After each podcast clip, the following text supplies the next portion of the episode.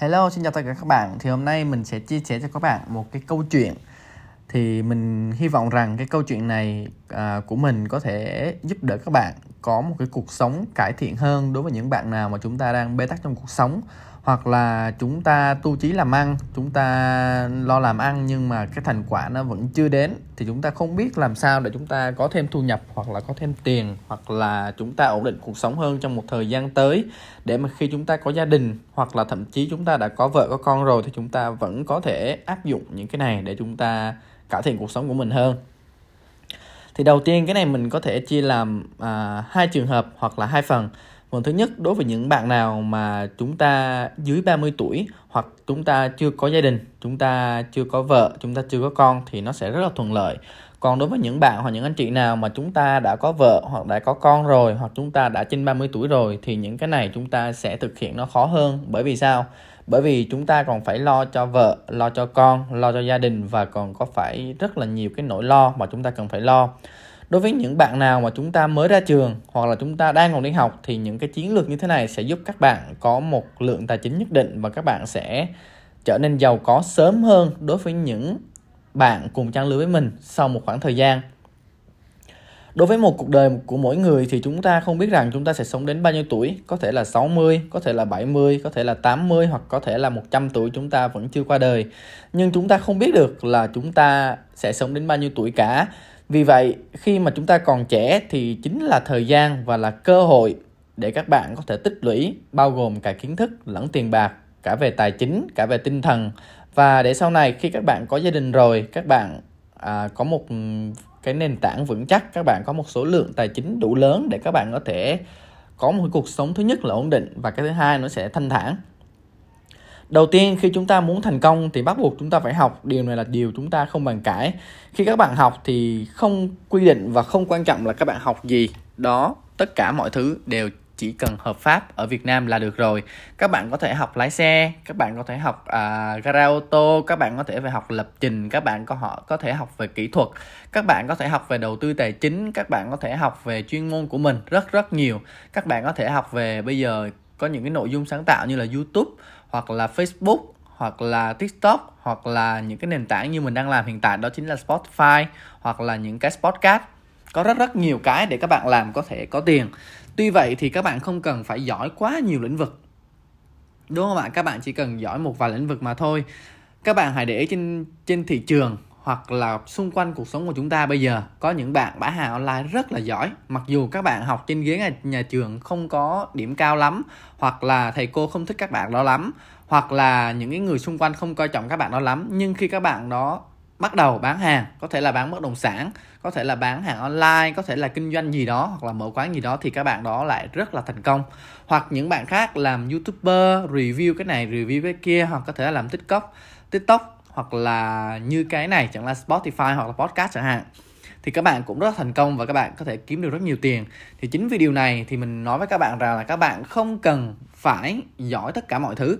Các bạn chỉ cần giỏi một thứ duy nhất mà các bạn cảm thấy rằng cái nghề đó, cái công việc đó và cái việc làm đó nó thực sự mang lại cho bạn niềm vui và hứng và hứng thú bởi vì cuộc đời của mỗi con người có người có thể là tìm được cái niềm đam mê cho mình sớm có người có thể tìm được cái niềm đam mê cho mình trẻ. Tuy nhiên đam mê nó cũng có thể là chia thành nhiều phần. Có những bạn thích đam mê về làm việc có những bạn thích đam mê về xe cộ tốc độ có những bạn thích đam mê về đầu tư có những bạn thích đam mê về uh, đi chơi hoặc có những bạn thích đam mê về đồ ăn hoặc có những bạn thích đam mê về đầu tư bất động sản hoặc có thể có những bạn đam mê về làm youtube hoặc là bình luận viên. Nói chung rất nhiều niềm đam mê.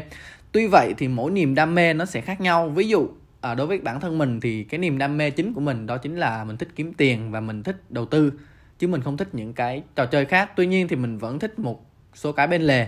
Đó thì là đối với bản thân mình. Thì các bạn để mà tìm được niềm đam mê á thì có những bạn thích đam mê và tốc độ thì chúng ta không có tiền chúng ta mua xe chẳng hạn. Ví dụ vậy, thì chúng ta rất khó để chúng ta thỏa mãn cái đam mê của mình. Thì tuy vậy, các bạn có thể dùng một cái level hoặc một cái cấp độ nó nhẹ hơn cái từ đam mê đó chính là cái việc mà chúng ta thích thú. Ví dụ các bạn có thể là tìm được một cái công việc nào đó mà các bạn thích thú. Thay vì các bạn có đi làm văn phòng, sáng đi chiều về, thay vì các bạn có phải đi làm nhà máy xí nghiệp, hoặc thay vì các bạn phải làm cho một công ty nào đó mà cái đồng lương của các bạn nó không có được cao, chúng ta phải trang trải cuộc sống tốn rất là nhiều tiền. Có thể những bạn còn phải gửi về cho gia đình nữa, hoặc là lo chuyện này chuyện kia thì không còn được bao nhiêu hết. Thì như vậy các bạn sẽ không có được cái số tiền dư trong một khoảng thời gian dài. Nếu như các bạn có thể dám bước ra khỏi cái vùng an toàn đó, các bạn có thể chịu khổ hoặc là chịu thất nghiệp 2 tháng 3 tháng hoặc là nửa năm đây chẳng hạn, để các bạn kiếm được một cái công việc thật là tốt. Có thể các bạn làm cho một ai đó, có thể các bạn làm cho các bạn, hoặc có thể các bạn tự xây dựng nội dung sáng tạo để các bạn làm, thì như vậy các bạn sẽ kiếm được thu nhập tốt hơn. Thì tại sao mình lại chia sẻ cái vấn đề này cho các bạn? Ví dụ lương của các bạn bây giờ để làm công ty là 15 20 triệu một tháng đi, thì sau khi trừ chi phí các bạn có thể là dư được 5 tới 7 triệu một tháng. Nhưng khi các bạn đã làm cái nghề bạn thích rồi và khi nó đem lại tiền cho các bạn á, thì nó có thể mang tới 100 200 triệu một tháng hoặc thậm chí có thể hơn 500 700 hoặc 1 tỷ một tháng. Đó là chuyện rất là bình thường ở trên thị trường bây giờ. Chính vì vậy các bạn nên đầu tư cho những cái gì mà các bạn cảm thấy rằng là các bạn thích nó và các bạn quyết tâm làm với nó. Tuy nhiên, khi các bạn làm thì nó sẽ xảy ra rất rất là nhiều khó khăn.